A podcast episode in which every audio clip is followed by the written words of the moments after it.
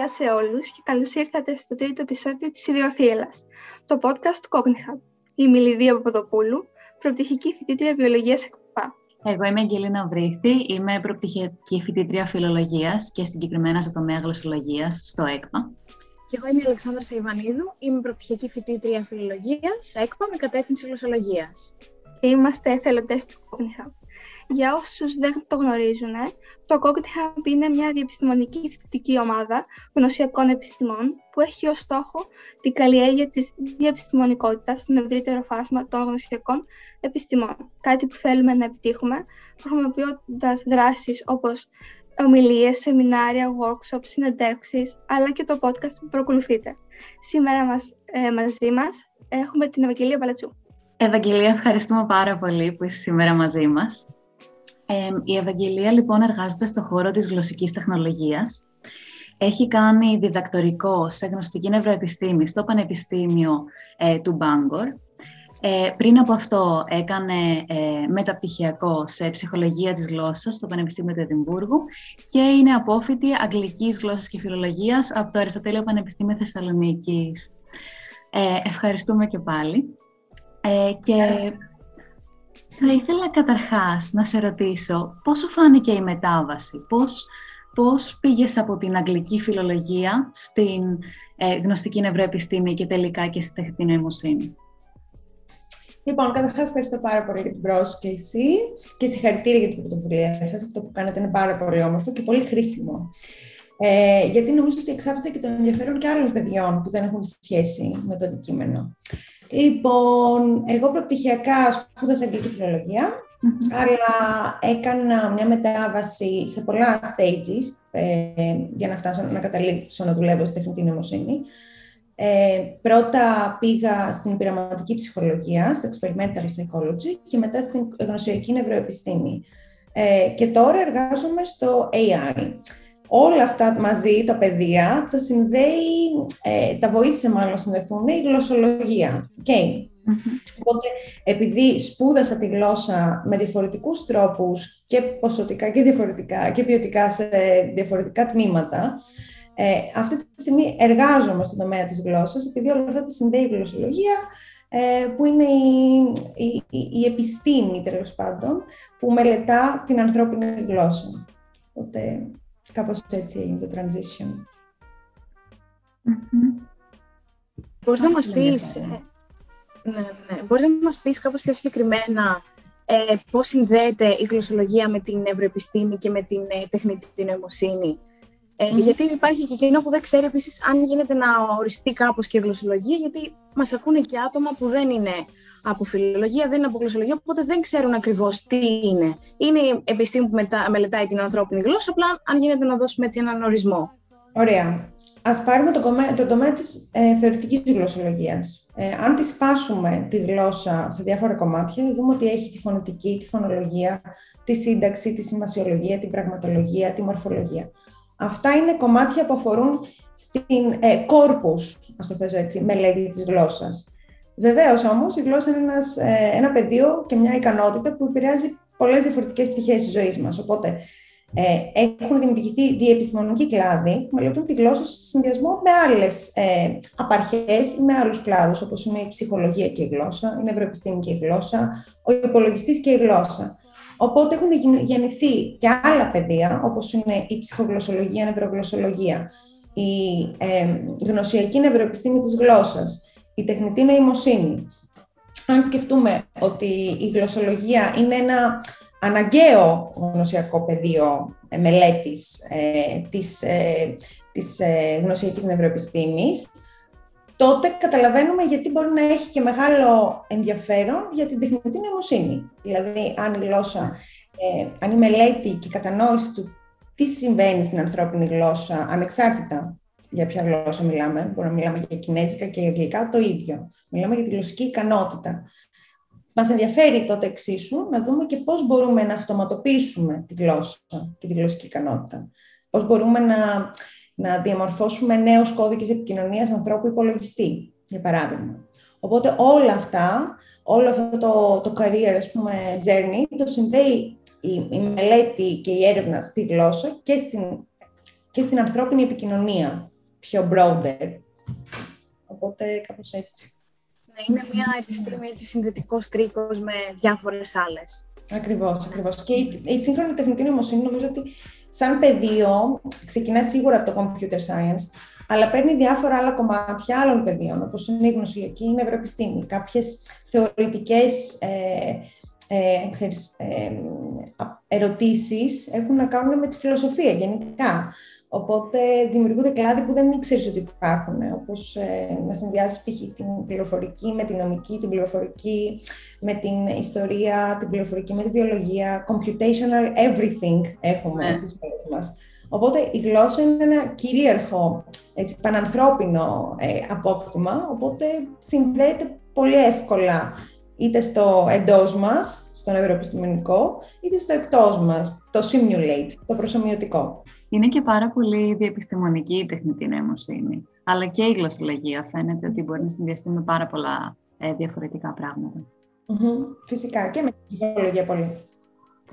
Πάντως, εγώ θα ήθελα να ρωτήσω σε αυτό που αναφερθήκα, ε, που έγινε αναφορά προηγουμένως, για αυτή τη μετάβαση. Ε, ποιες δυσκολίες σε αυτή τη μετάβαση εσύ αντιμετώπισες, γιατί μπορεί να μας βλέπουν παιδιά που να σκέφτονται να πάρουν μια παρόμοια σταδιοδρομία. Νομίζω ότι θα ήταν βοηθητικό για αυτούς να ακούγαν κάτι παραπάνω. Ίσως και οι προκλήσεις που αντιμετώπισες και έπρεπε να τις ε, να τα εξέλιξεις σε αυτές. Ναι. Ναι.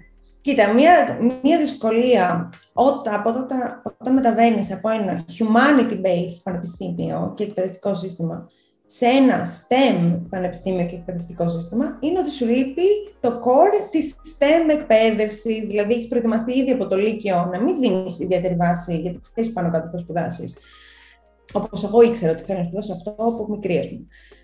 Ξέρεις πάνω κάτω θα σπουδάσεις, δεν δίνεις βάση σε μαθηματικά, σε φυσικές, και αυτό γίνεται carry over σε όλη τη φοιτητική σου πορεία. Αναγκαστικά, γιατί κάνεις focus και εντρυφείς σε ένα συγκεκριμένο κομμάτι. Οπότε η πρώτη δυσκολία είναι ότι μου έλειπαν μαθηματικές γνώσεις που άλλοι συμφοιτητές μου στην Αγγλία, στον Ηνωμένο Βασίλειο, είχαν, γιατί είχαν σπουδάσει ψυχολογία π.χ. και στην ψυχολογία μαθαίνεις ε, στατιστική, τουλάχιστον στο εξωτερικό.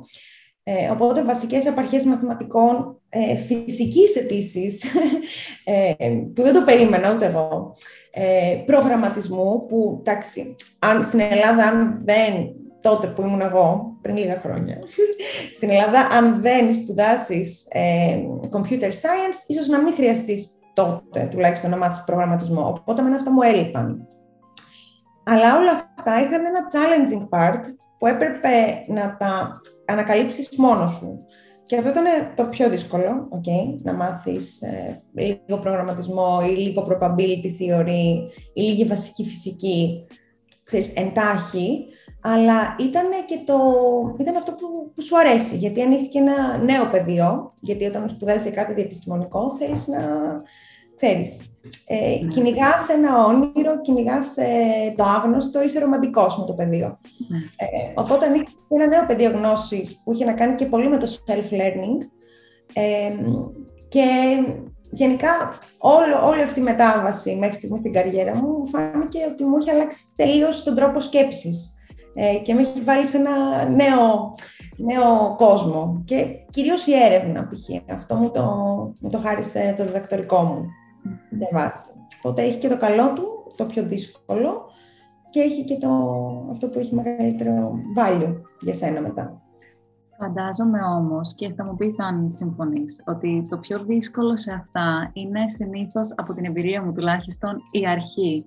Δηλαδή να ξεκινήσεις να μαθαίνεις προγραμματισμό, στατιστική, μαθηματικά.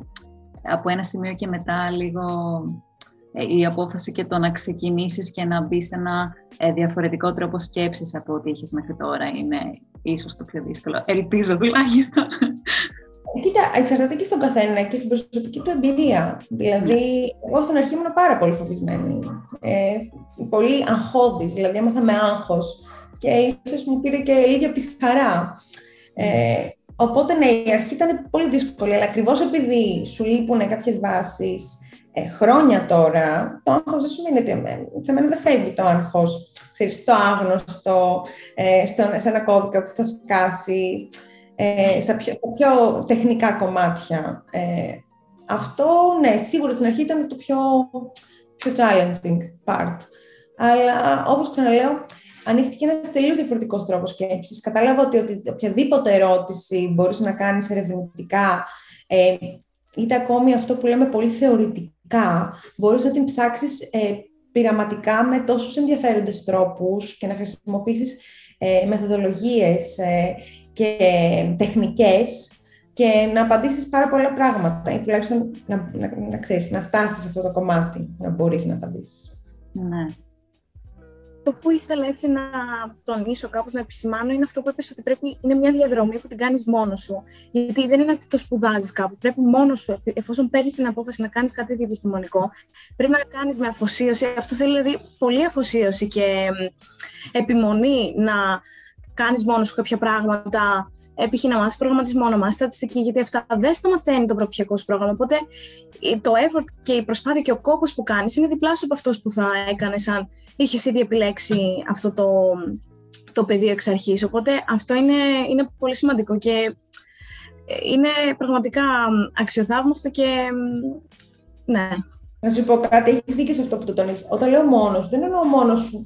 Το π.χ. το εν τρίτο, νομίζω, τον, από μια στατιστική που διάβασα των προγραμματιστών, είναι αυτοδίδακτη στις μέρες μας. Ε, μπορεί το πανεπιστήμιο μπορεί να σπουδάσεις προγραμματισμό, να κάνεις ένα μεταπτυχιακό, να είσαι από ένα θεωρητικό πεδίο και να κάνεις ένα μεταπτυχιακό πιο STEM. Να μην είναι προγραμματισμός, να είσαι στατιστική. Εννοώ μόνο σου και στο κομμάτι αυτό που αναφέρεις, αλλά υπάρχει και κάτι άλλο. Μόνο σου, την έννοια ότι όταν θα τα χρειαστείς να τα χρησιμοποιήσεις αυτά. Προγραμματισμό, κώδικα, στατιστικές. Εγώ δεν τις έμαθα όταν είχα ένα course στο Εδιμβούργο. Τις έμαθα όταν πήρα τα πειραματικά μου δεδομένα και έπρεπε να τα αναλύσω. Οπότε αυτό είναι το, το journey και αυτό είναι το πιο, ξέρεις... Πάνω στην πράξη δηλαδή. Εντελώς. Εντελώς. Γι' αυτό θα δεις και ανθρώπους που, δεν, που χρησιμοποιούν τη στατιστική π.χ. που είναι πολλοί ψυχολόγοι, εγώ δεν το ήξερα αυτό, οι πειραματικοί ψυχολόγοι και οι γνωσιακοί νευροεπιστήμονες χρησιμοποιούν τρομερές στατιστικές, πέρα από κάθε άλλο πεδίο, ε, με αυτό που έχω δει εγώ τουλάχιστον. Ε, θα δεις ότι ο ένας μπορεί να κάνει καλύτερα ανόβες, ανόβας, ο άλλος μπορεί να είναι καλύτερο στα regressions, ο άλλος στα t-test, δηλαδή... ότι αποκτάς μετά και εσύ τη μικρή σου εξειδίκευση. Ναι, ναι, ναι. Και χρησιμοποιείς εσύ στα δεδομένα σου και στην έρευνά σου. Οπότε εκεί είναι το περισσότερο gist. Ότι το, το χρησιμοποιείς είναι ένα εργαλείο και είναι ένα journey ατομικό πολύ. Αυτό έχει και αξία πλέον. Ε. Ότι το ανακαλύπτεις μόνος σου. Δεν είναι στο πιάτο, πρέπει να κάνεις εσύ την προσπάθειά σου. Αυτό έχει και νόημα και ουσία. Mm-hmm. Πάντως, τόση ώρα αναφερθήκαμε στις δεξιότητες που χρειάστηκε να αποκτήσεις ε, λόγω των ανθρωπιστικών σου ε, background, ε, του προσωπικού σου υπόβαθρο. Ε, θα ήθελα λίγο να μου πεις, ποιες είναι οι δεξιότητες που πιστεύεις ότι είχες από πριν, ε, πριν ε, γίνει αυτή η μετάβαση, που σε βοηθήσανε μετά από το ανθρωπιστικό σου ε, υπόβαθρο. Λοιπόν, καταρχάς, στο, στο, στο προπτυχιακό μου, εγώ έκανα μία έρευνα, δηλαδή ασχολήθηκα, πάλι μόνη μου ήθελα να κάνω, να κάνω πείραμα και έκανα και eye tracking, δεν ξέρω πώς λέγεται στα ελληνικά. Οφθαλμοκίνηση, νομίζω. Πώς, πώς? Λέγεται, οφθαλμοκίνηση. Οφθαλμοκίνηση, οκ. Okay. Έκανα eye tracking, έκανα διάφορα συμπεριφοριακά πειράματα, ψάχτηκα λίγο με την άρ... Οπότε, στο τέλος, βέβαια, του προπτυχιακού μου, οπότε πήρα μία μικρή γεύση. Ε, βεβαίως, σε ανθρωπιστικές σχολές δεν διδάσκονται κατά βάση ε, STEM μαθήματα, STEM τεχνικές. Αλλά κάποια, ε, κάποια πράγματα που βοήθησαν σίγουρα, δεν θα πω για τα hard skills, τα λεγόμενα hard skills, δηλαδή, γιατί δεν τα είχα όταν ξεκίνησα αυτό το ταξίδι καριέρας, ήταν τα διαπροσωπικά, τα soft skills. Ήταν σίγουρα... Ε, το πάθος, το προσωπικό, γιατί είναι έρευνα, αυτό το, το ρομαντικό κομμάτι που λέμε ότι προσεγγίζεις μια επιστήμη. Ήταν σίγουρα η κριτική σκέψη που κάποιες φορές, πολλά, όχι κάποιες φορές, πολλά, πολλές φορές, περισσότερες φορές, τα θεωρητικά πεδία, ε, ξέρεις, καλλιεργούν. Το critical thinking το παίρνουμε πάρα πολύ καμιά φορά ως ok, είναι κάτι πολύ πιο abstract. Είναι πάρα πολύ βασικό και στο, και στο ακαδημία, και στην ακαδημία, και μετέπειτα στις ζωές μας. Να μπορούμε να διαμορφώσουμε ένα argument, ένα επιχείρημα. Δεν μπορείς να γράψεις ένα επιστημονικό paper άμα δεν μπορείς να διαμορφώσεις ένα argument, π.χ. Διαπροσωπικά στοιχεία μετά σε βοηθάνε μεγαλώνοντας. Π.χ. ως φοιτητής μπορεί να μυθείς πολύ στις ε, ομαδικές εργασίες. Θα δεις ότι τις περισσότερες φορές η έρευνα είναι ένα καθαρά ομαδικό σπορ. Σπάνιες φορές έχουν εκδοθεί papers με έναν author που να είναι τα πιο cited, ας πούμε. Είπα πολλές αγγλικές λέξεις. Ναι, ναι. Συγγραφέας και να έχει τέλος πάντων δημοσιευθεί με ένα συγγραφέα, ας πούμε. Ε, τα περισσότερα άρθρα έχουν περισσότερους από έναν συγγραφή, από ό,τι κατάλαβα. Αυτό. Τα περισσότερα άρθρα, οι περισσότερες ε, επιστημονικές προσεγγίσεις έχουν πάνω από ένα contributor. Δεν γίνεται. Η έρευνα είναι ξεκάθαρα ομαδικός σπορ για μένα. Μαθαίνεις εσύ και ο ίδιος και από τους γύρω σου και από τους φοιτητές σου. Γι' αυτό υπάρχει τόσο μεγάλο interaction, τόσο μεγάλη διαδραστικότητα στην επιστημονική κοινότητα αυτές τις μέρες. Ε, οπότε μετά κάποια πράγματα που σε βοηθάνε όλες τις σχολές, νομίζω, είναι το, το time management, το να μανατζάρεις λίγο το χρόνο σου, να μην τα αφήνεις όλα προς τη στολή της εξεταστικής. Λέω, τα πράγματα που θυμάμαι. Ε, από αυτό πάσχουν όλοι οι φοιτητές.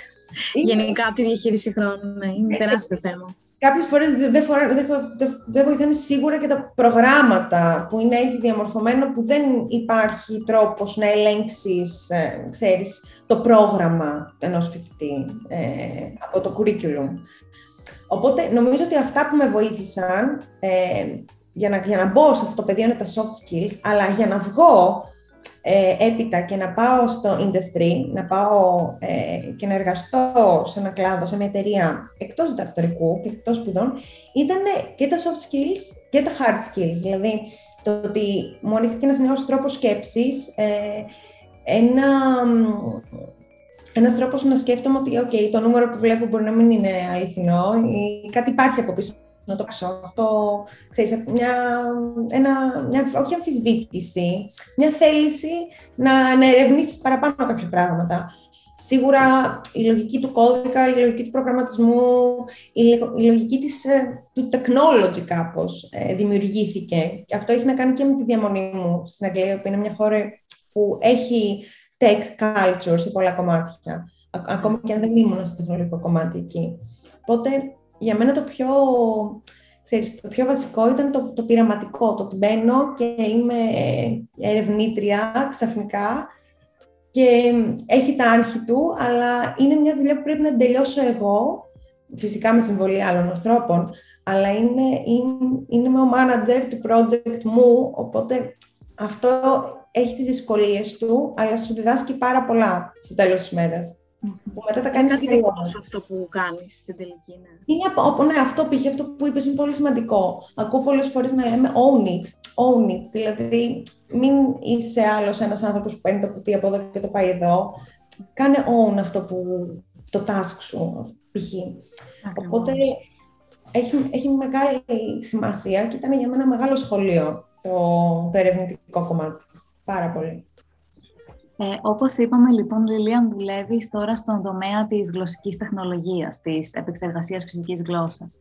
Ε, πιστεύω θα είχε νόημα, άμα θες να μας εξηγήσεις ε, λίγο τι ακριβώς είναι αυτό, ποιες είναι κάποιες εφαρμογές της επεξεργασίας φυσικής γλώσσας που μπορεί να ξέρουμε όλοι. Επεξεργασία φυσικής γλώσσας είναι ένας πάλι επιστημονικός κλάδος που έχει να κάνει με την γλωσσολογία, με την πληροφορική, με λίγο τεχνητή νοημοσύνη, αλληλεπίδραση ανθρώπου υπολογιστή. Πολύ απλά, αυτός ο κλάδος είναι ο κλάδος που αυτοματοποιεί την, την κατανόηση και την παραγωγή γλώσσας και την επικοινωνία ανθρώπου με υπολογιστή. Μία πολύ συνηθισμένη μορφή είναι ψηφιακή βοηθή. Η ψηφιακή βοηθή μπορεί να είναι ε, ενός μεγάλου κολοσσού τηλεπικοινωνιών, ε, μπορεί να είναι π.χ. της ε, Apple, η Siri, η Alexa της Amazon, νομίζω δεν κάνω διαφήμιση, είναι πιο γνωστή, ε, αλλά μπορεί να είναι και καθημερινά chatbots που μπαίνεις σε ένα site και επικοινωνείς μαζί τους. Αυτά τα chatbots και τα voicebots διαφέρουν στο γεγονός ότι όταν μιλάς, ε, προφανώς πρέπει να γίνει και μια αυτόματη αναγνώριση ομιλίας από το bot, ενώ τα chatbots παίρνουν κατευθείαν το text, το, το κείμενο που γράφεις. Οπότε, όλος αυτός ο κλάδος αφορά στο να αυτοματοποιηθεί η επικοινωνία των ανθρώπων, ε, να, να φύγουν οι, ξέρεις, ναι, να φύγουν που πρέπει να εξυπηρετούν σε ένα τηλεφωνικό κέντρο, για παράδειγμα, mm. ή να βρεις ό,τι θέλεις, όποτε το θέλεις, ε, μέσω της, ε, ενός ψηφιακού βοηθού επίπεδου Siri ή Alexa. Οπότε είναι, είναι ένα από τα πιο αναπτυσσόμενα κομμάτια τεχνητής νοημοσύνης ε, και πιστεύω ότι τα, τα χρόνια που θα έρθουν θα έχει ακόμα μεγαλύτερη ανάπτυξη. Ε, μπορεί πολλοί από εμάς να ερχόμαστε σε επαφή καμιά φορά με ψηφιακούς βοηθούς, αλλά μην το καταλαβαίνουμε. Μπορεί να πάρουμε τηλέφωνο μια υπηρεσία και να μας μιλήσει ένα αυτοματοποιημένο μήνυμα. Αυτό είναι μια μορφή ε, ψηφιακού βοηθού. Φυσικά θα χρειαστεί την απάντησή μας, γιατί θα έχει interaction. Ε, οπότε...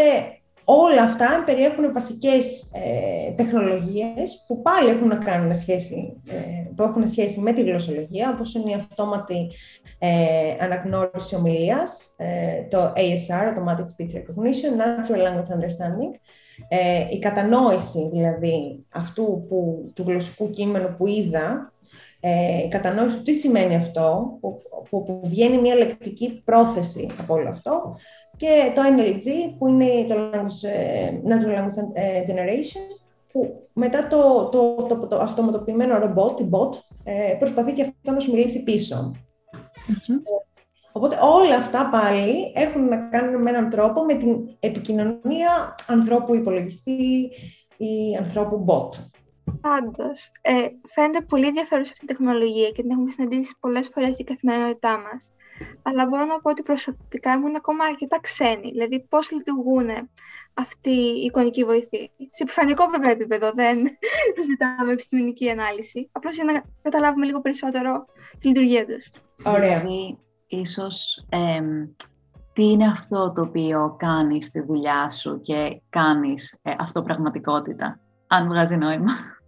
Λοιπόν, ωραία, πολύ ωραίες ερωτήσεις. Λοιπόν, καταρχάς, παίρνεις κάπου τηλέφωνο, ας πούμε για ένα voice bot, γιατί είναι το πιο, ξέρεις, κοντά σε εμάς παράδειγμα, το chatbot είναι λίγο πιο βαρετά καμιά φορά σαν παράδειγμα, αλλά είναι επίσης ωραία για, για δουλειά.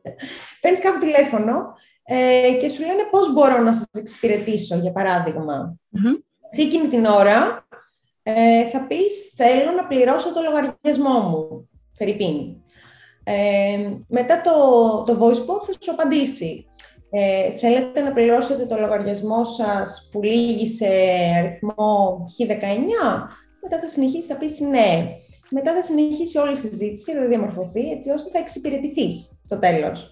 Δηλαδή θα αυτοματοποιηθεί όλη η εμπειρία, θα κάνεις ένα self-service, το λέμε, ε, στον ψηφιακό κόσμο, χωρίς να χρειαστεί να έρθεις σε επαφή με κανέναν άνθρωπο. Okay. Όλες τις διαθέσιμες πληροφορίες ή τέλος πάντων σημαντικές θα τις έχει το bot.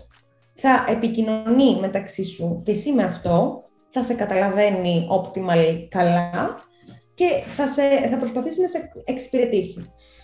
Ε, αυτό ε, περιέχει κάποιες τεχνολογίες από πίσω. Π.χ. όπως είπα, η αυτόματη αναγνώριση ομιλίας.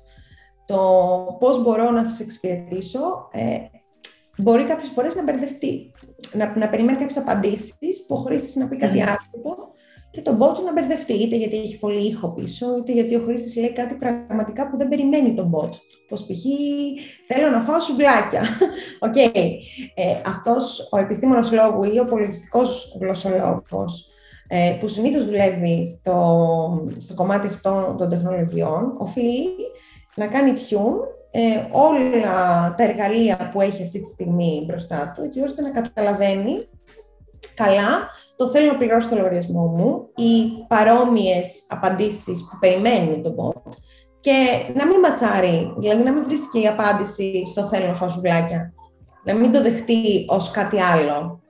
Mm. Ε, άλλες, ε, άλλους τρόπους που δουλεύει ένας επιστήμονος λόγου, το αναφέρω γιατί αυτό είναι ο, ο, ο τρόπος με τον οποίο μπήκα στο, στο τεχνολογικό κομμάτι, είναι να βγάζει τα λεκτικά προθέματα.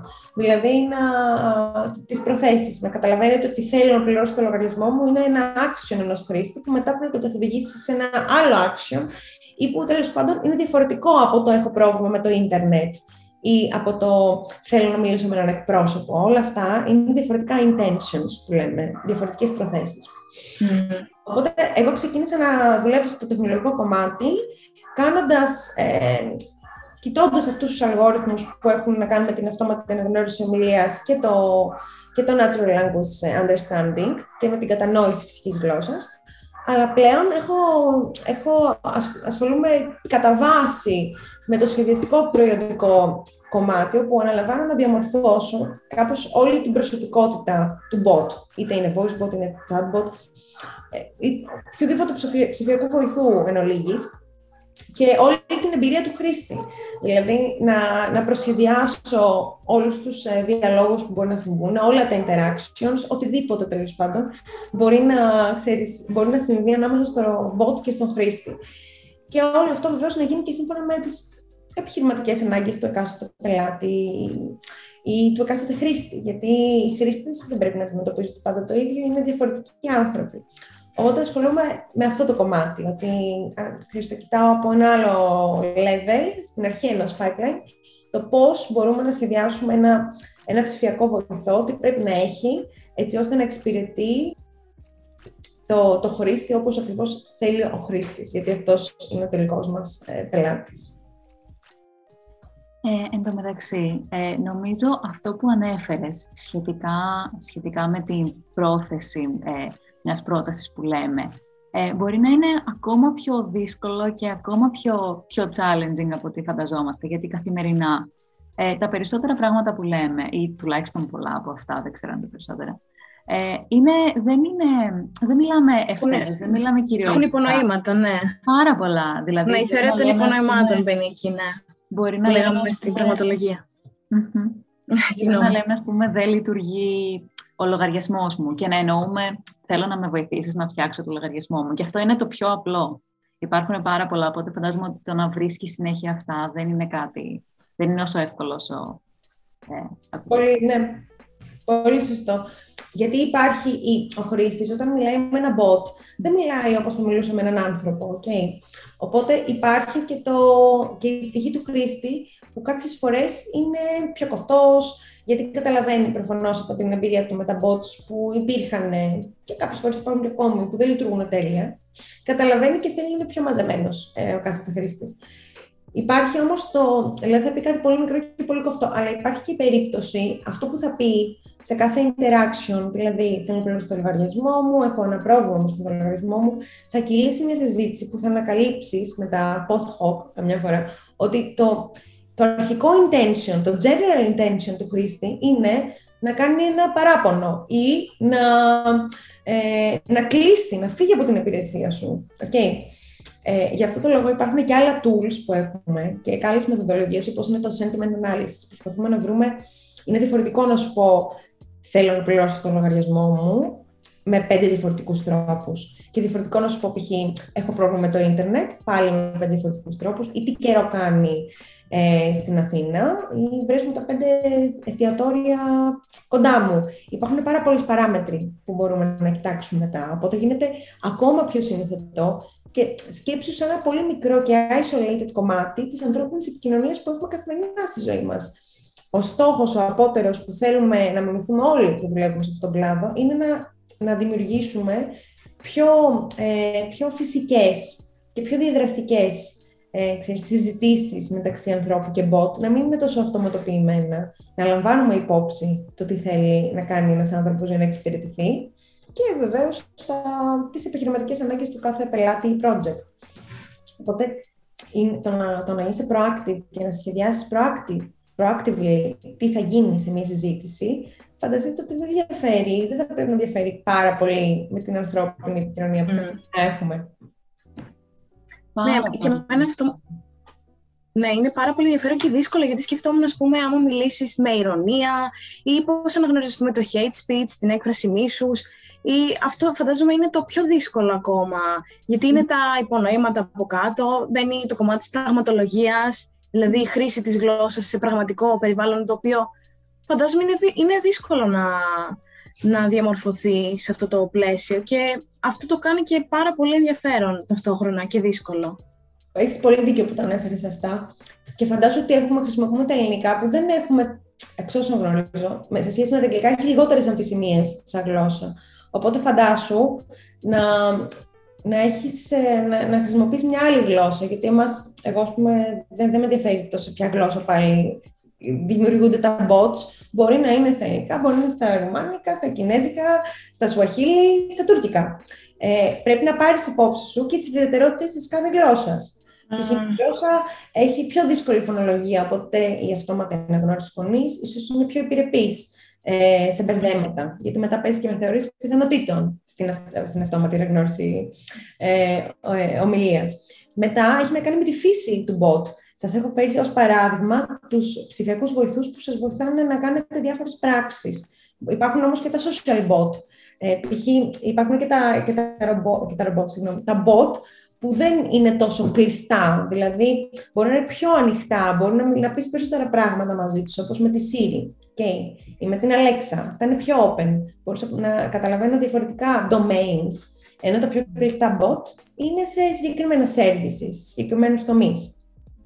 Οπότε, ναι, μετά πρέπει να λάβεις υπόψη σου και, τα, και τις διαμορφίες της κάθε γλώσσας, τις ανάγκες του κάθε πελάτη, ε, του κάθε χρήστη. Ξαναπάω, ξαναπάω, γιατί σε αυτό το κομμάτι είναι πολύ βασικό να καταλάβουμε ότι η νέα γενιά των bots που χρησιμοποιείται τώρα, που χρησιμοποιούνται τώρα, προσπαθεί να, να τα κάνει πιο φιλικά προς τους χρήστες, να μην είναι αυτό το βαρετό, ξέρεις, ah, πώς θα έλεγα να σας εξυπηρετήσω, how can I help you, και να, είναι το, και να, και να αναγκάζει στην ουσία το χρήστη να συνδεθεί με έναν εκπρόσωπο. Οπότε αυτά, αυτά προσπαθούν να γίνουν, ξέρεις, από πολλές διαφορετικές πλευρές και για να τα, κατα, να τα καταφέρεις κάτι τέτοιο είναι πολλά πράγματα που πρέπει να λάβεις υπόψη σου. Πολλές παράμετροι, σίγουρα. Είναι πολύ Άρα. το πιο challenging part. Πάρα πολύ mm. ενδιαφέρον. Ε, και φαντάζομαι έχει εννοείται πάρα πολλές εφαρμογές mm-hmm. ε, και αυτό είναι μόνο εικονική βοηθή, δηλαδή γενικότερα ο τομέας της επεξεργασίας ψυχικής γλώσσας, ειδικά με τον, με τον ρυθμό που πολλαπλασιάζονται τα δεδομένα και τα γλωσσικά δεδομένα, ε, έχει πάρα πολλές διαφορετικές εφαρμογές. Mm-hmm. Σίγουρα, σίγουρα. Και είναι και ένα κομμάτι νομίζω που η σύγχρονη τεχνητή νοημοσύνη και όσοι δουλεύουμε σε αυτήν, αυτό που θέλουμε και αυτό που ίσως θα έπρεπε να θέλουμε γενικά, είναι να κάνουμε πιο ανθρώπινη όλη αυτή τη χρήση της. Δηλαδή να τη χρησιμοποιήσουμε πάλι προς όφελος ε, του, του ανθρώπου. Οπότε να, να είμαστε, ξέρεις, αλγοριθμικά, να μην είμαστε προκατειλημμένοι κάποιες φορές. Αυτά είναι πράγματα που είναι σημαντικό να τα έχουμε ανεξάρτητα από το τι δουλειά κάνουμε σε αυτό το κομμάτι. Αν είμαστε τελείως στο τεχνικό, ή στο σχεδιαστικό, ή στο προϊόντικό, ή στο επιχειρηματικό. Οπότε, είναι το πιο, θα έλεγα ότι είναι το πιο challenging κομμάτι στη δουλειά που κάνω τώρα και στην καθημερινότητά μου, το να σκέφτομαι πώς αυτό που φτιάχνουμε τώρα θα, θα το βιώσει ο άνθρωπος στο τέλος και πώς αυτό παράλληλα εξυπηρετεί και άλλους σκοπούς που έχουν να κάνουν σε σχέση με το κάθε προϊόν. Οπότε, θέλεις από τη μία να κάνεις το digital transformation, αλλά από την άλλη πρέπει να λάβεις υπόψη σου και, και άλλες παραμέτρους. Είναι, ξέρεις, είναι το, το wave που υπάρχει τώρα στη σύγχρονη τεχνητή νοημοσύνη, που καλώς, καλώς κάνει και υπάρχει, κατά μένα, που είναι πιο ανθρώπινη. Ωραία, νομίζω ότι ήρθε η ώρα να περάσουμε λίγο από το τεχνολογικό κομμάτι και το κομμάτι της δουλειάς τώρα στην γλωσσική τεχνολογία και στο εν ελ πι σε, στο κομμάτι του διδακτορικού σου και της διατριβής σου, αν θέλεις και εσύ να μας μιλήσεις. Ε, θες αρχικά να μας πεις, ε, με λίγα λόγια, τι έκανες στη διατριβή σου στην Αγγλία αυτά τα χρόνια? Ναι, βεβαίως. Λοιπόν, η διατριβή μου ήταν στο, στον τομέα της γνωσιακής νευροεπιστήμης. Μελέτησα πάλι τη γλώσσα, γιατί η γλωσσιακή νευροεπιστήμη είναι ένα umbrella term. Umbrella term. Μπορείς να μελετήσεις την όραση, την κίνηση του χεριού, ε, τη σκέψη, μορφές σκέψης, ε, άλλα πολλά διαφορετικά πράγματα. Οπότε το βάζω αυτό γιατί είναι, ξέρεις, ένα focus point. Ε, μελέτησα την, τη γλώσσα και κατά βάση την ομιλία, την ανθρώπινη ομιλία, και τα γνωσιακά μοντέλα που υπάρχουν στον εγκέφαλό μας πριν την ανθρώπινη ομιλία. Οπότε το κύριο focus της διατριβής μου ήταν να βρω ή να προσπαθήσω να βρω, ταπεινά που λέμε στην επιστήμη, ε, τι συμβαίνει στον εγκέφαλό μας ε, πριν επιλέξει μία λέξη. Γιατί υπάρχει το θεώρημα, υπάρχει η θεωρία του ότι διαφορετικές λέξεις μπορεί να ανταγωνίζονται μεταξύ τους πριν τις επιλέξουμε. Και φανταστείτε ότι επιλέγουμε λέξεις, αυτή τη στιγμή, π.χ. το κάνω εγώ, επιλέγουμε λέξεις συνέχεια. Μιλάμε, λέμε περίπου δεκαέξι χιλιάδες λέξεις ε, τη μέρα, περίπου, χοντρικά, ε, σε μία γλώσσα, αν είμαστε μονόγλωσσοι, δεκαέξι με είκοσι χιλιάδες. Μπορεί κάποιοι να μιλάμε λίγο παραπάνω. Ε, είναι, λέμε, ας πούμε, μία-δύο λέξεις το λεπτό. Sorry, το δευτερόλεπτο, αυτό ήταν πολύ αργό. Οπότε είναι κάτι που συμβαίνει συνέχεια. Οπότε κάνουμε isolate το μικρότερο κομμάτι ε, γλωσσικής παραγωγής, που είναι η λέξη, για να καταλάβουμε πώς ο εγκεφαλός μας βρίσκει λοιπόν από όλες αυτές τις λέξεις που υπάρχουν στο, στο γνωσιακό μας μοντέλο, πώς βρίσκει τη μία κατάλληλη λέξη κάθε φορά, με μικρά errors που συμβαίνουν είτε περιστασιακά είτε λόγω άλλων παραγόντων, όπως ε, είναι και οι πληθυσμοί. Οπότε υπάρχει το θεώρημα. Το θεώρημα πρώτα και η θεωρία μετά, και μαθηματικά μοντέλα και υπολογιστικά, ότι δύο λέξεις που μπορεί να, ξέρεις, να μοιάζουν σημασιολογικά, να είναι κοντά σημασιολογικά, ε, ανταγωνίζονται εκείνη τη στιγμή, έτσι ώστε μέχρι μία από τις δύο λέξεις να περάσει ένα συγκεκριμένο threshold επιλογής και να επιλαχθεί. Ε, να επιλεγεί, συγγνώμη, δεν το είπα σωστά, από τον εγκέφαλο. Mm-hmm. Δηλαδή, θεωρεί ότι υπάρχει active race, φαντάσου δύο άλογα να τρέχουν και πρέπει το ένα να περάσει την, το finish line. Mm-hmm. Ε, αυτό που προσπαθούσαμε να βρούμε, γιατί πάλι δεν είναι ατομική δουλειά, είναι αν όντως αυτό συμβαίνει και αν όντως έχουμε, γιατί σαν θεωρούμε και σαν θεωρία it makes perfect sense ε, και να το κάνει simulate, αν όντως αυτό συμβαίνει κάθε φορά που μιλάμε ή μάλλον κάθε φορά που λέμε μία λέξη, αλλά τη λέμε πολύ αβίαστα, δηλαδή πειραματικά, ξέρεις, δεν χανόμαστε σε παραφράσεις, σε δύσκολα παραδείγματα. Οπότε ένας στόχος του διδακτορικού ήταν να κάνω isolate τη γλωσσική παραγωγή ε, και τη λεκτική παραγωγή, να χρησιμοποιήσω εγκεφαλογραφήματα έτσι ώστε να δω τι συμβαίνει ε, σε live χρόνο, αν θες, ε, πριν την κάθε επιλογή λέξης και να βασανίσω, αν θες, αρκετούς, αρκετούς ανθρώπους στη Βόρεια Ουαλία, που τους έβαλα να μιλήσουν και να ονομάσουν πάρα πολλά πράγματα για μένα ε, και για τα πειράματα αυτά. Ε, οπότε, αυτό που βρήκαμε είναι ότι κάθε φορά που, που λέμε μία λέξη, σίγουρα και άλλες λέξεις ίσως υπάρχουν μέσα μας, γιατί υπάρχει μία, μία γενικευμένη δραστηριότητα που δεν μπορεί να αρνηθεί κάποιος, αλλά δεν βρήκαμε αυτά τα γνωστά, ξέρεις, εμφατικά findings ότι υπάρχει αυτός ο online ανταγωνισμός. Αυτό που βρήκαμε είναι ότι οι άνθρωποι έχουμε ε, τις δικές μας, το κάναμε term ως idiolect, ε, ιδιολέκτους, δηλαδή τις πολύ, τους πολύ μικρούς ε, γλωσσικούς κόσμους που ο καθένας χρησιμοποιεί ανάλογα με το τι έχει κάνει στο παρελθόν, τι έχει χρησιμοποιήσει στο παρελθόν, οπότε σκέψου το σαν ένα μοντέλο που φιντάρεται συνέχεια στον καθένα. Okay. Ε, ότι εμείς, ο καθένας μας, έχει... Ε, αυτό το βρήκαμε με δεδομένο, of course, δεν το βρήκαμε έτσι, γιατί ακούγεται πολύ τέτοιο. Ο καθένας μας έχει ε, το δικό του μικρό γλωσσικό κόσμο, ε, ο οποίος είναι προσωπικός, δηλαδή είναι, δεν είναι τυχαίο αυτό, υπάρχει αυτό σαν finding, και αλληλεπιδρά με τους άλλους ομιλητές ή ασδήποτε γλώσσας, ε, και μπορεί να τους καταλαβαίνει. Οπότε, π.χ. στο παράδειγμα το αν ανταγωνίζεται η γάτα το σκύλο για επιλογή ομιλίας ή το couch and sofa αν ανταγωνίζεται περισσότερο σε σχέση με το σκέτο dog, π.χ. γιατί μπορούν να υποθούν με δύο τρόπους. Βρήκαμε ότι δεν υπάρχει αυτό το, αυτό, αυτός ο ανταγωνισμός που έχει, ξέρεις, έχουν φανταστεί άλλοι επιστήμονες πιο παλιά. Είμαστε πιο, πιο επιρρεπείς να, να πούμε πράγματα που έχουμε ξαναπεί στο παρελθόν. Γιατί ο εγκέφαλος μας το βρίσκει, εντάξει, ίσως κάποιες φορές δυσκολεύεται και αργεί πιο πολύ, υπάρχει περισσότερη δραστηριότητα, αλλά δεν ε, σημαίνει ότι τρέχουν δύο άλογα, actively. Mm.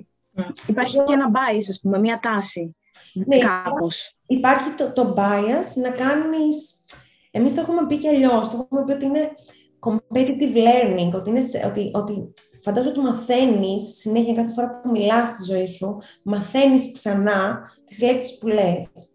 Ε, mm. Ακούγεται λίγο extreme, αλλά φαντάζομαι ένα, ένα artificial neural network που, είναι, που φιντάρεται συνέχεια από το output, ξαναμπαίνει input, ξανα, καταλαβαίνεις.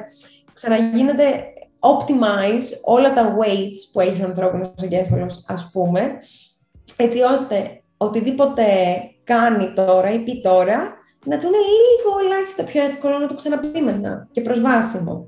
Και άμα θέλεις να το πάμε και λίγο πιο θεωρητικά, αυτό είναι πιο rooted στην ιδέα του behaviorism, του σκηνερισμού. Ναι. ναι. Δηλαδή το ότι μαθαίνεις ε, από το περιβάλλον... Ε, τα ερεθίσματα, ναι. Τα ερεθίσματα, ναι. ναι. αυτό που κάνεις εσύ, από το conditioning, self-learning.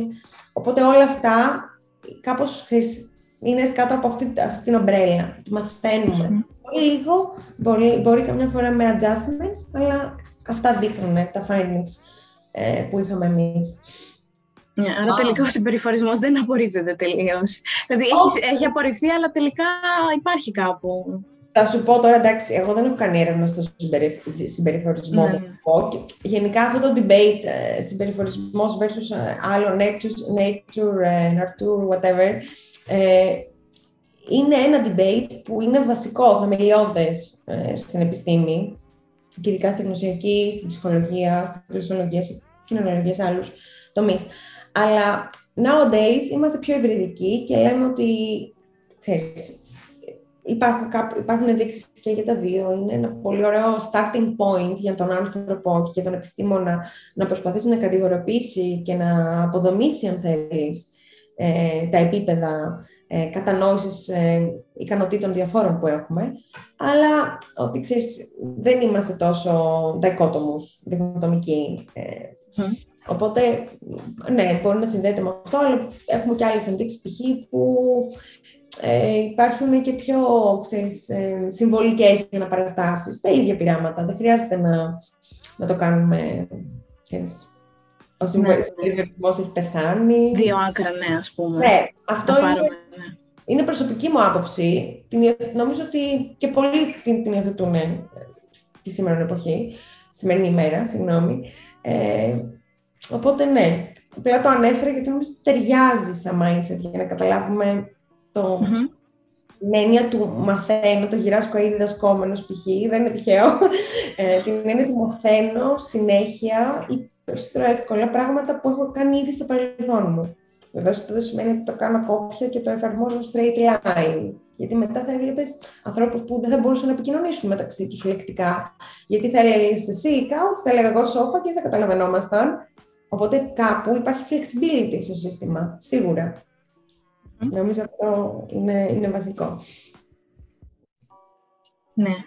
Ε, να ρωτήσω κάτι ακόμα. Οι πληθυσμοί που εξέτασες εσύ στο, στην πειραματική διαδικασία, τέλος πάντων, ήταν κλινικοί μόνο ή είχες και τυπικούς σαν control group, ας πούμε, ομάδα ελέγχου? Εγώ, εγώ και, και αυτοί οι άνθρωποι στην γνωσιακή νευροεπιστήμη που κοιτάμε τέτοια βασικά functions, κάνουμε αυτό που λέμε core science. Δηλαδή, φαντάζομαι το core science που είναι πιο focus στα group studies, δηλαδή σε πολλά, πολλούς ανθρώπους για να μπορείς να το γενικεύσεις το ευρύτερο κοινό. Συνήθως, σε μεγάλο ποσοστό, κοιτάμε ε, τους, ε, τους μη κλινικούς πληθυσμούς, τα control groups. Okay. Mm-hmm. Ε, βεβαίως, παίρνουμε βιβλιογραφία από κλινικούς πληθυσμούς, αλλά δεν, δεν εξέτασα ποτέ κλινικό πληθυσμό. Δεν ήταν ε, το, το basis, ήταν να γίνει το core, δηλαδή να δούμε τι συμβαίνει σε έναν τυπικά αναπτυσσόμενο ομιλητή μιας σύζυγα τη γλώσσας. Τα αγγλικά είναι το προκειμένη. Και μετά, με, με βάση μέσω κλινικών πληθυσμών, μπορείς να κάνεις replicate ή να, ή να ξέρεις... Το καλό με τους κλινικούς πληθυσμούς είναι ότι σου δείχνουν, κάνεις ένα reverse engineering, σου δείχνουν κάποιες, κάποια findings, κάποιες φορές τι συμβαίνει όταν χαλάει ένα σύστημα, πού χαλάει, γιατί χαλάει, γιατί χαλάει μόνο το ένα και το άλλο. Οπότε είναι πολύ informative ε, για αυτό το κομμάτι. Το κακό βέβαια είναι ότι κάθε κλινικός πληθυσμός, κάθε κλινική ε, ε, ε, case είναι ένα case study μόνος του κάθε ασθενής. Οπότε δεν μπορείς, είναι πολύ πιο δύσκολο να τα γενικεύσεις και να κάνεις group studies στους, στους κλινικούς πληθυσμούς. Mm. Ναι.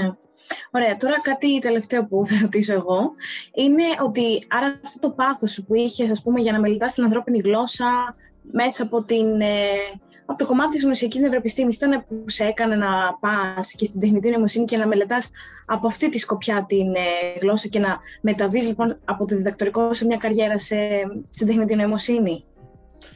Ναι, νομίζω ότι γενικά από μικρή ήμουν παθιασμένη με τη γλώσσα, χωρίς ακριβώς να ξέρω τι υπάρχει για να σπουδάσω. Οπότε ήμουνα, θυμάμαι, το κάνω, το κάνω backstory για να σας εξηγήσω, ήμουνα πολύ ενθουσιασμένη κατά τα μαθητικά μου χρόνια με τη γλωσσική ικανότητα και με τα αγγλικά σαν γλώσσα μου, γι' αυτό πήγα στα English Linguistics, με το πώς η γλώσσα μπορεί να επηρεάζει τη σκέψη π.χ.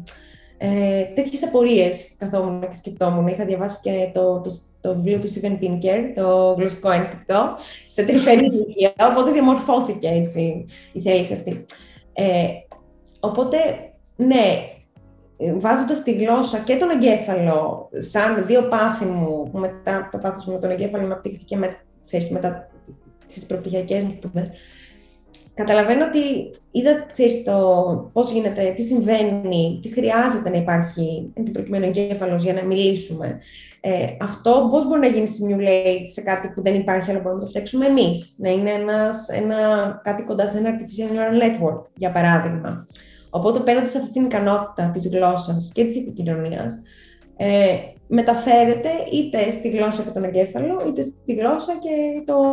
την τεχνητή νοημοσύνη, την προσομοίωση της γλώσσας και της ικανότητας. Οπότε, ναι.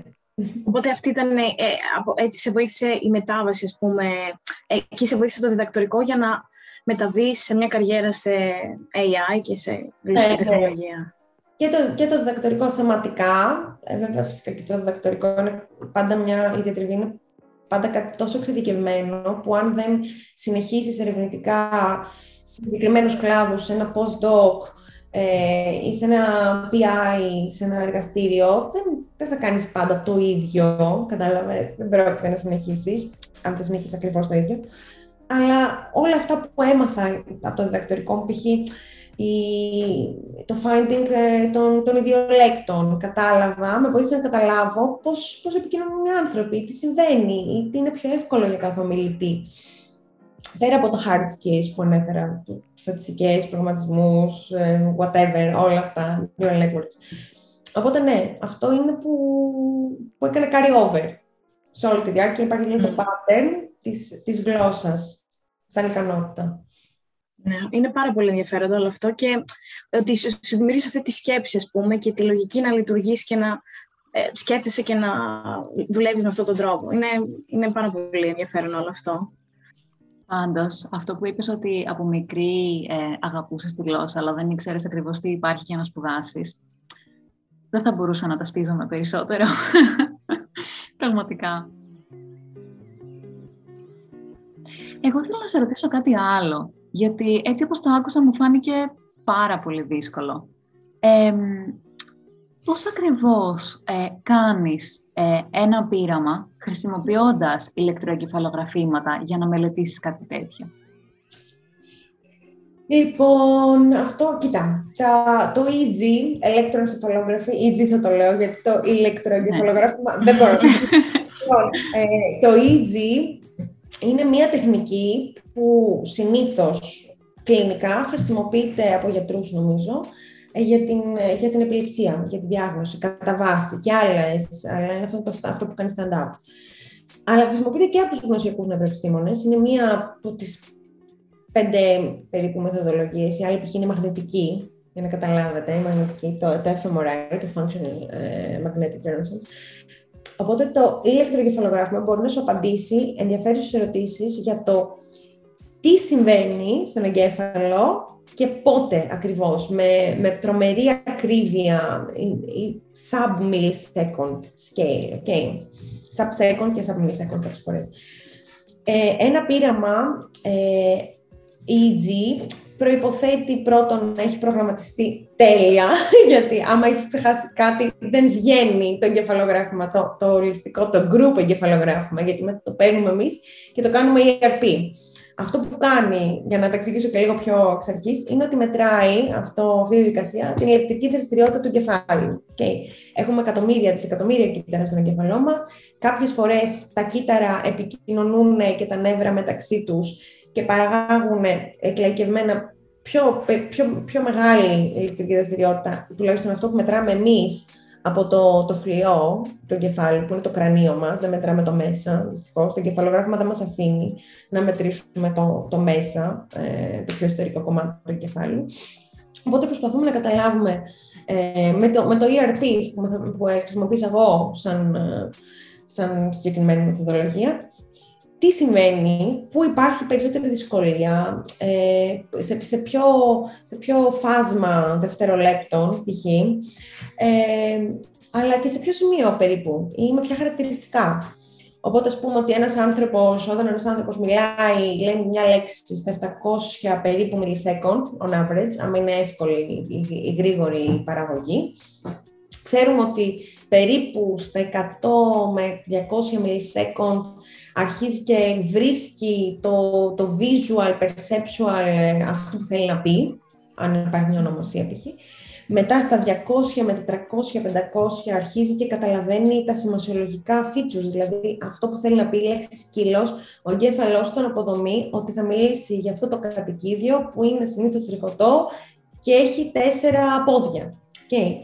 Και στα πεντακόσια, εξακόσια, επτακόσια κάπου εκεί πέρα, Ε, αρχίζει και αποκωδικοποιείται, βρίσκει τη λέξη σκύλος και μετά αποκωδικοποιείται όλο αυτό, το, όλη αυτή η αναπαράσταση, το representation, σε φωνολογικά σημεία, έτσι ώστε θα τα πει. Το εγκεφαλογράφημα λοιπόν μας δείχνει πώς, ε, πότε ακριβώς συμβαίνουν κάποια πράγματα, πού ε, και τι χαρακτηριστικά έχουν. Και φυσικά αυτά γίνονται πάλι σε group studies, οπότε έχω βάλει πάρα πολλούς ανθρώπους στην πρίζα που λένε. Ε, αλλά αυτό πώς... Πώς γίνεται. Συνήθως πρέπει να έχεις προγραμματίσει, όπως ξαναλέω, ένα πείραμα πάρα πολύ καλά, γιατί είναι πάρα πολύ ευαίσθητος μηχανισμός. Ε, βάζουμε κάποια ηλεκτρόδια στο, στο κεφάλι του εθελοντή και κυρίως ηλεκτρόδια πάνω και κάτω, στο συγκεκριμένο εργαστήριο βάζαμε πάνω και κάτω από το μάτι, διότι ε, είναι πάρα πολύ sensitive το ηλεκτροεγκεφαλογράφημα στην κίνηση, okay. Οπότε σε οποιαδήποτε κίνηση μπορείς να βλέπεις μια οθόνη που κανονικά περνάει το σήμα, όπως είναι η παλμός της καρδιάς, να γίνεται ε, κατά μαύρη, κατά μπλε. Οπότε μετράμε τα eye blinks, που σημαίνουν συνέχεια στους ανθρώπους, κάνουμε πολλά eye blinks, ε, θέλοντας και εμείς, και μετά τα αφαιρούμε, τα επεξεργαζόμαστε αλλιώς, ή πρέπει να, να, να ξέρω πότε θα κόψω το εγκεφαλογράφημα, γιατί ο άνθρωπος θα μιλήσει, οπότε θα κινηθεί σίγουρα. Ε, οπότε είναι πάρα πολύ sensitive σε όλη την κίνηση. Ε, συνήθως κάθε πείραμα έχει γύρω στη μία ώρα και ε, ξέρεις, αυτό με, με τον καιρό περνάει και γίνεσαι πιο γρήγορος προετοιμασίας, όπου ο εθελοντής πρέπει να πιάνει το κεφάλι του, να βάλουμε διάφορα ειδικά gel στα ηλεκτρόδια, να τα τρίψουμε αναλόγως στο σύστημα, βέβαια είναι και αυτό, ώστε να πιάσουν, να κάνουν καλό contactiveness με το κρανίο. Ε, να, να ετοιμάσουμε το, το amplification system, γιατί ε, το, σύστημα, το σήμα που παίρνει από τον εγκέφαλό μας είναι analog και πρέπει να γίνει digital, οπότε πρέπει ο, ο υπολογιστής να το επεξεργαστεί και να φανεί αυτή η γραμμή που βλέπεις σαν τον παλμό της καρδιάς. Ε, Πρέπει να, φυσικά να έχουμε στο μυαλό μας ότι ξέρουμε τι συμβαίνει στον εθελοντή την ώρα που κάνει το εγκεφαλογράφημα. Δηλαδή, φαίνεται αν κάποιος εθελοντής βαριέται εκείνη την ώρα, ε, ή έχει κουραστεί, ή χαζεύει, ή δεν προσέχει. Ο εγκεφαλός μας βγάζει συγκεκριμένα alpha waves ή beta waves, συγκεκριμένα σήματα. Οπότε είναι ένα, μια πειραματική μεθοδολογία που έχει, ξέρεις, και αυτά τα, και αυτά τα challenges και δει όταν πρόκειται να, να τη συνδυάζει με ομιλία. Και να πω και ένα fun fact εδώ τώρα, ε, για τα εγκεφαλογραφήματα που δεν το ήξερα, είναι ότι κάθε φορά που αναγκοκλίνουμε τα μάτια μας, και το ανακάλυψα γιατί, ε, ξέρεις, μου συνέβη στο, στο πείραμα, στους εθελοντές μου, κάθε φορά που αναγκοκλίνουμε τα μάτια μας, τα eyeballs είναι προγραμματισμένα να γυρνάνε πίσω στο, στα sockets, στα eye sockets. Ε, οπότε όλο αυτό παραγάγει, μιλάμε και για οκτώ σέκοντ που μπορεί να συμβεί, παραγάγει μια πολύ μεγάλη ε, εγκεφαλική δραστηριότητα που υπερκαλύπτει αυτή που υπάρχει ήδη στον εγκεφαλό μας. Οπότε πρέπει να είσαι προετοιμασμένος, προφανώς δεν μπορείς να κρατήσεις έναν άνθρωπο έτσι ε, ένα τρίωρο, αλλά πρέπει να είσαι προετοιμασμένος να επεξεργαστείς όλα αυτά που συμβαίνουν, ε, ξέρεις, κατά τη διάρκεια του πειράματος, ειδικά με ένα τέτοιο ευαίσθητο μηχανισμό. Και φαντάζομαι, άμα θέλεις εσύ να δεις, ας πούμε, την αντίδραση σε ένα ερέθισμα γλωσσικό, μπορεί να, να το επηρεάσουν αυτό και άλλα πράγματα. Για παράδειγμα, να θελήσει να φτερνιστεί, να σκεφτεί ότι, να ιστάξει, να σκεφτεί ότι πεινάει, κάτι τέτοια δεν επηρεάζουν. Κοίταξε, γενικά σαν απαρχή είναι ότι όταν έρχεται κάποιος εθελοντής, δεν έρχεται ούτε πεινασμένος, ούτε πεινασμένος, ούτε έχοντας ιδιαίτερα πολύ καφεΐνη, γιατί αυτό επηρεάζει το κεφαλογράφημα. Αλλά το καλό με, το, με τη συγκεκριμένη μεθοδολογία είναι ότι δεν το κάνεις, δεν κάνεις focus στον ένα εθελοντή και στο ένα ερέθισμα, αλλά παίρνεις, δημιουργείς πειραματικά conditions, όπως γίνονται τα περισσότερα πειράματα στην, στο neuroscience, πειραματικά conditions, και κάνεις average, filtrάρεις τα δεδομένα, σου πετάς αυτά τα δεδομένα στα οποία φτερνίστηκε ή κουνήθηκε ο εθελοντής. Ε, τα κωδικοποιείς με βάση τα συμπεριφοριακά δεδομένα του πειράματός σου. Δηλαδή, ένας εθελοντής μπορεί να μην είχε καθόλου καλή απόδοση στο πείραμα, οπότε δεν είναι αντιπροσωπευτικό να τον μετρήσεις για να καταλάβεις πώς λειτουργεί ο γενικός πληθυσμός. Οπότε, γκρουπάρεις ανάλογα με πειραματική συνθήκη, per condition που λέμε, τα δεδομένα σου και μετά φυσικά δεν, δεν μένεις εκεί πέρα, δεν μένεις στο οπτικό κομμάτι, κάνεις στατιστικές, πολλές, έτσι ώστε το σήμα που παίρνεις από τον εγκέφαλο και το σήμα που παίρνεις από ένα συμπεριφοριακό measure, όπως είναι ο χρόνος, το reaction time, η, η απάντηση per se, το accuracy, όλα αυτά να τα βάλεις σαν μεταβλητές, σαν predictors, σε ένα στατιστικό μοντέλο και σε group επίπεδο ξανά, δηλαδή για να μπορείς πάλι να γενικεύσεις στο, στον πληθυσμό και σε group επίπεδο να φανεί μια στατιστική διαφορά. Οπότε είναι ένα ταξίδι και αυτό μεγάλο. Οπότε πρέπει να πάρεις πάλι πάρα πολλές παραμέτρους. Τι θα βγάλεις, τι θα χάσεις, τι θα μάθεις. Εννοείται. Τώρα εγώ εντωμεταξύ κάθε φορά που ανοιγοκλίνω τα μάτια μου σκέφτομαι, σκέφτομαι εδώ να πηγαίνουν πίσω τα μάτια μου.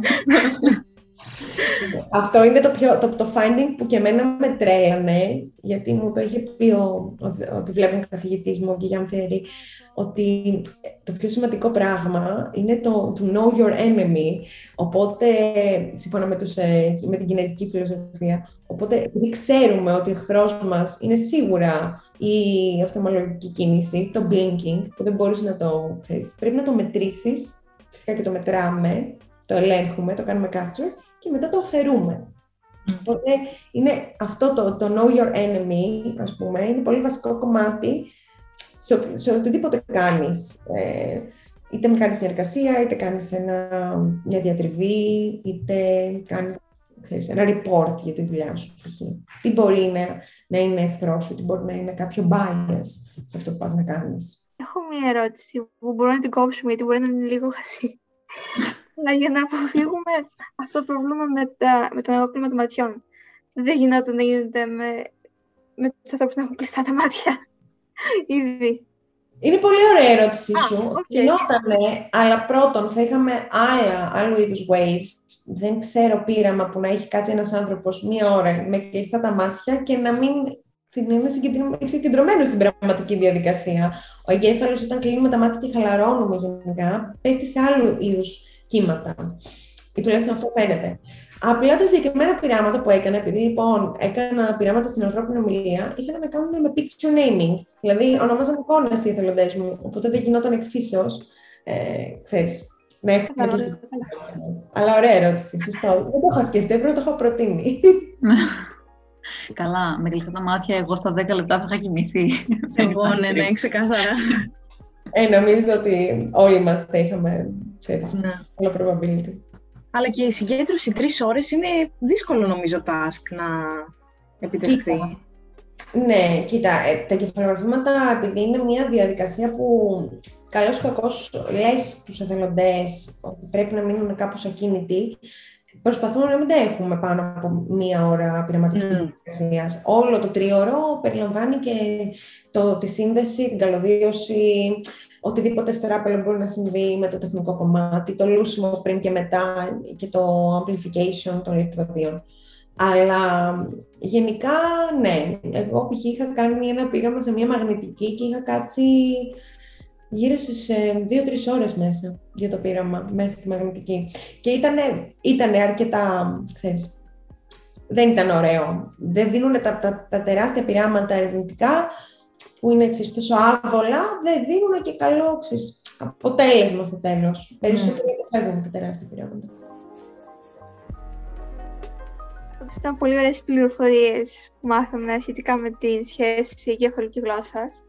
Δεν ξέρω αν θα, είχε, θα ήταν χρήσιμο σε αυτή τη φάση μετά από αυτή τη συζήτηση να γίνει μια μικρή αναφορά ίσως τη σχέση πέρα από το κεφάλου και γλώσσας και με το γονιδίο μας. Δηλαδή, ε, πώς με, από άποψη γενετικής επηρεάζει τη γλώσσα. Ωραία. Το γονίδιο φόξ πι τού. Το αγαπημένο μου. Λοιπόν, καταρχάς, η, η γλωσσική ικανότητα, γνωρίζουμε ότι έχει διάφορα γλωσσιακά μοντέλα που την προσμοιώνουν. Έχουμε τις νευρολογικές βάσεις που είπαμε, που τις μετράμε με τον εγκέφαλο, είτε με μαγνητικές, είτε με activation θεάς ουσίας, αίματος, είτε κεφαλογραφημάτων, αλλά έχουμε και, ε, και ξέρεις, ε, βιολογικές, ε, biological traces της γλωσσικής επικοινωνίας. Οπότε, σε ένα, για να βοηθήσω τη συζήτηση, Αλεξάνδρα, που λέγαμε σε κάτι σε σχέση με το συμπεριφορισμό, στο behaviorism, υπάρχει και το αντιπαλαιόδεος, mm. ότι όχι είναι όλο γενετικά, ξέρεις, pre-programmed, genetically pre-programmed. Οπότε, ναι, έχει βρεθεί ότι υπάρχει ένα συγκεκριμένο γονίδιο, το φόξ πι τού, το οποίο είναι συνδεδεμένο με την ικανότητα ομιλίας και όχι μόνο, και κατανόησης. Ε, και στις διάφορες μεταλλάξεις στο συγκεκριμένο γονίδιο έχει τύχει να, να βρεθούν ότι ευθύνονται, συνδέονται με συγκεκριμένες ε, γλωσσικές παθήσεις, ε, όπως το developmental verbal dyspraxia, η, η, η μη δυνατότητα δηλαδή, η αδυναμία του να, ελέγξεις, ε, να ελεγχθούν οι μύες ε, του articulation, της άρθρωσης, έτσι ώστε ο, ο λόγος να μην είναι συνεχής, να μην είναι αυτό που λέμε ο, ο φυσικός λόγος που ακούμε. Και βεβαίως να υπάρχουν και διάφορα abnormalities ή, ή ξέρεις, διάφορα underperformances σε διάφορα γνωσιακά tasks όταν υπάρχει αυτή η μετάλλαξη του, του γονιδίου. Οπότε το φόξ πι τού ίσως είναι, νομίζω το ανακαλύφθηκε στα τέλη του ενενήντα από μια ομάδα επιστημόνων. Ο Simon Fisher, ήταν, που είναι στο Max Planck, ήταν ένας από αυτούς ε, που ασχολήθηκαν το γονίδιο αυτό. Ε, και έκτοτε έχει ενταθεί η, ξέρεις, η διερεύνηση αυτού του γονιδίου. Έχει βρεθεί ότι υπάρχει σε διάφορους ancestors πριν το Homo sapiens. Ε, έχει υπάρξει σε άλλα ζώα, όπως π.χ. είναι κάποια ζώα, ξέρω, τους παπαγάλους νομίζω, που κάνουν imitate, τέλος πάντων, την παραγωγή ήχου. Οπότε, μας δείχνει όλο αυτό ότι πέρα από το, το, το, το neurological basis ή το τεχνητής νοημοσύνης basis που, που ασχολούμαι εγώ, μπορεί να το συνδυάσεις και με ένα άλλο basis που δεν είχαμε σκεφτεί, π.χ. την βιολογία, την ατόφιο-βιολογία και τη γενετική. Οπότε, είδες πως μια απλή ικανότητα που, που έχουμε στην καθημερινότητά μας και σαν είδος, πόσο ενδιαφέρουσα μπορεί να γίνει, με πόσους διαφορετικούς τρόπους μπορούμε να την κατανοήσουμε και αυτή όμως, αλλά και τη φύση μας. Πραγματικά. Ναι, ναι, είναι πραγματικά ότι μπορείς να το μελετήσεις από πάρα πολλές κοπιές και να ασχολείσαι με, με τη γλώσσα και τον εγκέφαλο από πάρα πολλές διαφορετικές ε, οπτικές και αυτό είναι και το ενδιαφέρον του πράγματος. Ωραία, σας ευχαριστούμε πάρα πολύ μέχρι στιγμής για τη συζήτηση όλη. Τώρα θέλουμε να περάσουμε στο τρίτο μέρος του σημερινού podcast, που είναι πέρα από τα ερευνητικά και τα εργασιακά επαγγελματικά σου, στο κομμάτι του, της κοινωνικής πρωτοβουλίας, να ιδρύσεις ε, το Greek Girls Code. Ε, θέλω να μας πεις λίγα λόγια, τι είναι αυτή η κοινωνική πρωτοβουλία και πώς αποφάσισες να, να το ιδρύσεις. Τέλεια, ευχαριστώ πάρα πολύ που μιλάμε γι' αυτό. Ε, το ξέρετε ότι είναι κάτι που νομίζω ότι το έχετε καταλάβει ότι κάτι που με ενδιαφέρει πάρα πολύ. Λοιπόν, το Greek Girls Code έχει ως στόχο να αναδείξει ε, τις γυναίκες και τα καρτορθώματα των Ελληνίδων γυναικών, είτε στην επιστήμη, είτε στην τεχνολογία, είτε σε όποιον έτσι, παραδοσιακά ανδροκρατούμενο ή μειοψηφικό κλάδο θες. Ε, αλλά να αναδείξει και το, το diversity των γυναικών, δηλαδή να, να αποδομηθεί λίγο μια συγκεκριμένη εικόνα που έχουμε στο μυαλό μας ή απουσία αυτής της εικόνας και να μας πάρει η κάθε κοπέλα μαζί της για μια εβδομάδα μέσω Twitter για αρχή και να μας βάλει στο δικό σας ερευνητικό κόσμο, να μας δείξει με τι ασχολείται, ασχολούνται οι κοπέλες με τρομερά πράγματα, πάρα πολύ ενδιαφέροντα. Έχω μάθει πάρα πολλά ε, παρακολουθώντας το λογαριασμό.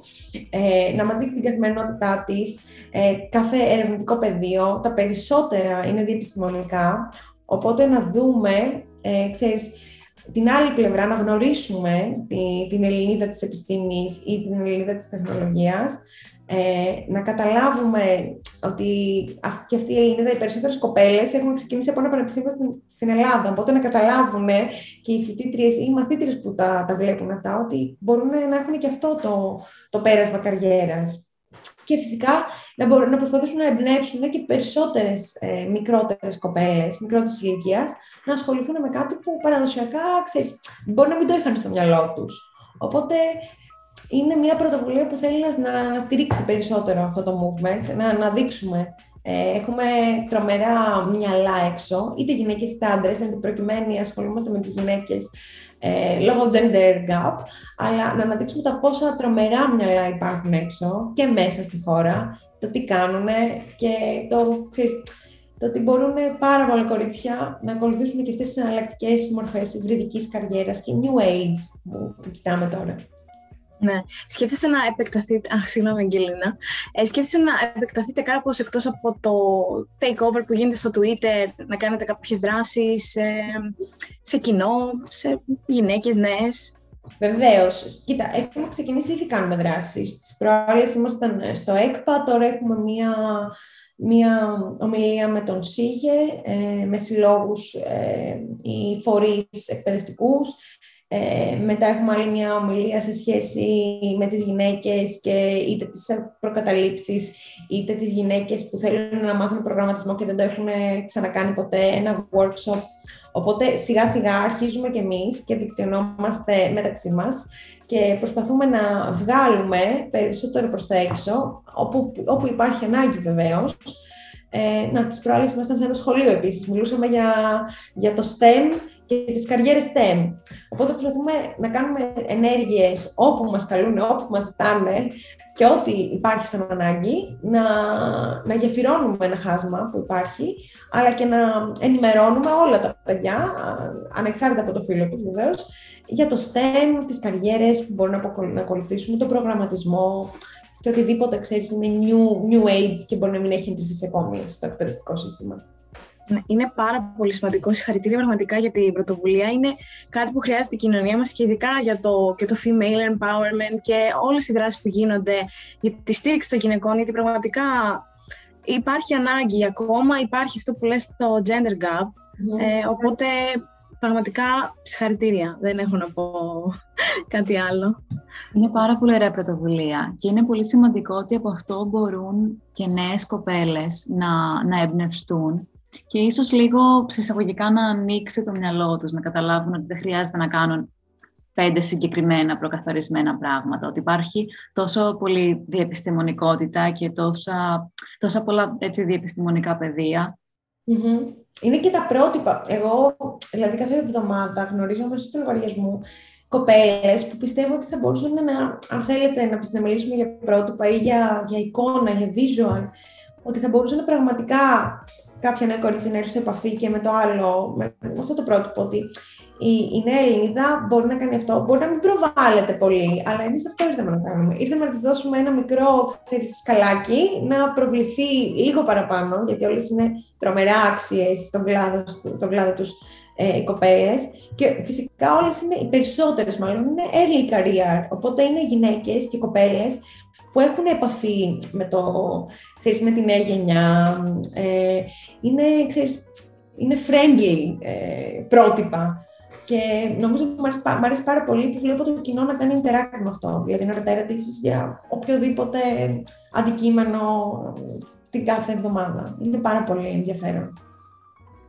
Πάντως αυτό που είπες, ότι προσφέρετε πρότυπα, γυναίκες που θα μπορούσαν να είναι πρότυπα για άλλα νέα παιδιά που θα μπουν σε αυτό το τομέα, που θέλουν να μπουν στο τομέα, είναι εξαιρετικά σημαντικό. Γιατί ιδιαίτερα παλιότερα, αλλά ακόμα και τώρα, μεγαλώνεις και οι δασκάλοι στο σχολείο σου ε, των θετικών μαθημάτων είναι άντρες. Ακόμα και στις σχολές που, ας πούμε, ξέρω παιδιά που είναι σε πληροφορική ή μηχανική, που οι καθηγήτρες, οι καθηγήτρες είναι πολύ μικρότερο το ποσοστό. ή ακόμα και στα μέσα μαζικής ενημέρωσης. Οι εικόνες ναι. που έχουμε επιστήμονες, και ιδιαίτερα επιστήμονες σε αυτό το τομέα, είναι συνήθως ε, άντρες, οπότε το γεγονός ότι εσείς μέσα αυτό ε, και προωθείτε ταυτόχρονα νέες γυναίκες, αλλά και προσφέρετε πρότυπα για ε, τους μελλοντικούς επιστήμονες, τις ε, μελλοντικές επιστήμονες, είναι εξαιρετικά σημαντικό και πραγματικά είναι κάτι που χρειαζόμαστε. Ναι, ισχύει, ισχύει. Μακάρι να υπήρχε και παλιότερα δηλαδή, και ευτυχώς εντάξει που γίνεται τώρα μέσω των, των κινημάτων αυτών προώθησης των προσωπικότητων, γιατί η αλήθεια είναι ότι ε, δεν, παλιά ειδικά που δεν υπήρχαν και τα social media, σίγουρα έχουν βοηθήσει πάρα πολύ σε αυτά τα social media, δεν υπήρχε τόση, τόση μεγάλη προβολή, ε, ειδικά των νέων γυναικών, ήταν νέων ανθρώπων. Η έννοια του επιστήμονα γενικά δηλαδή.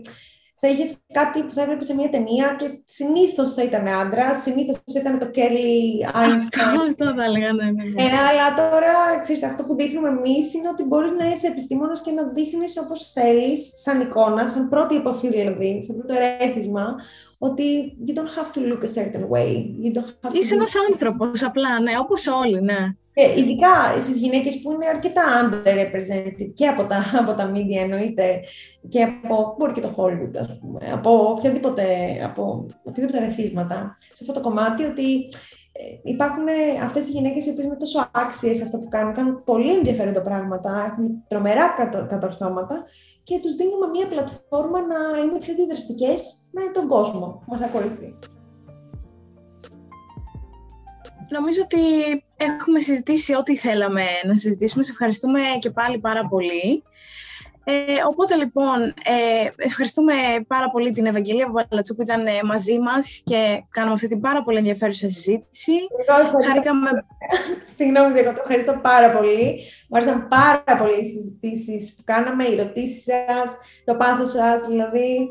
Μακάρι και εγώ στα φοιτητικά μου χρόνια να είχα κάνει ένα τέτοιο κρουπάκι και μου φαίνεται πάρα πολύ ενδιαφέρον που προσεγγίζετε τόσα ωραία θέματα από τόσο, τόσο διαφορετικά angles και διεπιστημονικότητα. Συγχαρητήρια και σε εσάς που είστε εδώ και στα υπόλοιπα παιδιά που ξέρω ότι συμμετέχουν. Εμείς ευχαριστούμε. Ευχαριστούμε, Άντρες, πάρα πολύ. Εμείς ευχαριστούμε που σε είχαμε και συζητήσαμε όλα αυτά τα ενδιαφέροντα πράγματα και μας έδειξες, μας έδωσες κάποιες οπτικές από τη, από τη δική σου έρευνα, από τη δική σου επαγγελματική από τη θέση, τη θέση σου στην αγορά εργασίας και ειλικρινά όλα αυτά είναι πολύ σημαντικά για τα νέα παιδιά που είναι το κοινό μας και μας ακούνε για να παίρνουν ιδέες και να, αυτό που λένε, να έχουν, να έχουν πρότυπα. Ε, ωραία, μπορείς τώρα να πεις ε, στο κοινό και στους ακροατές που μας ακούνε πού μπορούν να σε βρούνε για να σου στείλουν ένα, να έχουν έτσι ένα, ένα πρότυπο. Δεν είμαι προετοιμασμένη γι' αυτό. Λοιπόν, καταρχάς μπορείτε να μας βρείτε στο greek girls code dot com και στο Twitter με Greek Girls Code πάλι και εμένα στο e ballatsu dot com και στο e ballatsu, e underscore ballatsu στο Twitter επίσης. Και φυσικά είμαι δικτυωμένη ε, και στα LinkedIn και νομίζω ότι το, το mail μου στο site. Γενικά είμαστε accessible και open στην επικοινωνία. Ε, είναι πολύ βασικό και φυσικά οποιοδήποτε, οποιοδήποτε group κοριτσιών μπορεί να χρειαστούν κάποιο mentoring ή κάποια απορία, κάποια ερώτηση ή κάτι να, να απευθυνθούν σε εμάς, feel free. Ε, γι' αυτό έχει δημιουργηθεί το Greek Girls Code. Και εγώ είμαι πάρα πολύ χαρούμενη που, που το στηρίζω και μπορώ να σας βοηθήσω έστω και λίγο ε, τα νέα παιδιά. Εμείς ευχαριστούμε πάρα πολύ που μπορούμε και μέσα από την πλατφόρμα μας να κοινοποιήσουμε όλα αυτά που κάνετε και να ανθευτούν και να γνωστοποιηθούν σε ακόμα περισσότερο κόσμο. Ήταν λοιπόν το τρίτο επεισόδιο της Ιδεοθύελλας. Ευχαριστούμε και τους ακροατές που μας είδαν και μας άκουσαν και τα λέμε στο επόμενο επεισόδιο. Καλή συνέχεια, Ευαγγελία. Καλή συνέχεια σε όλες. Σε όλους.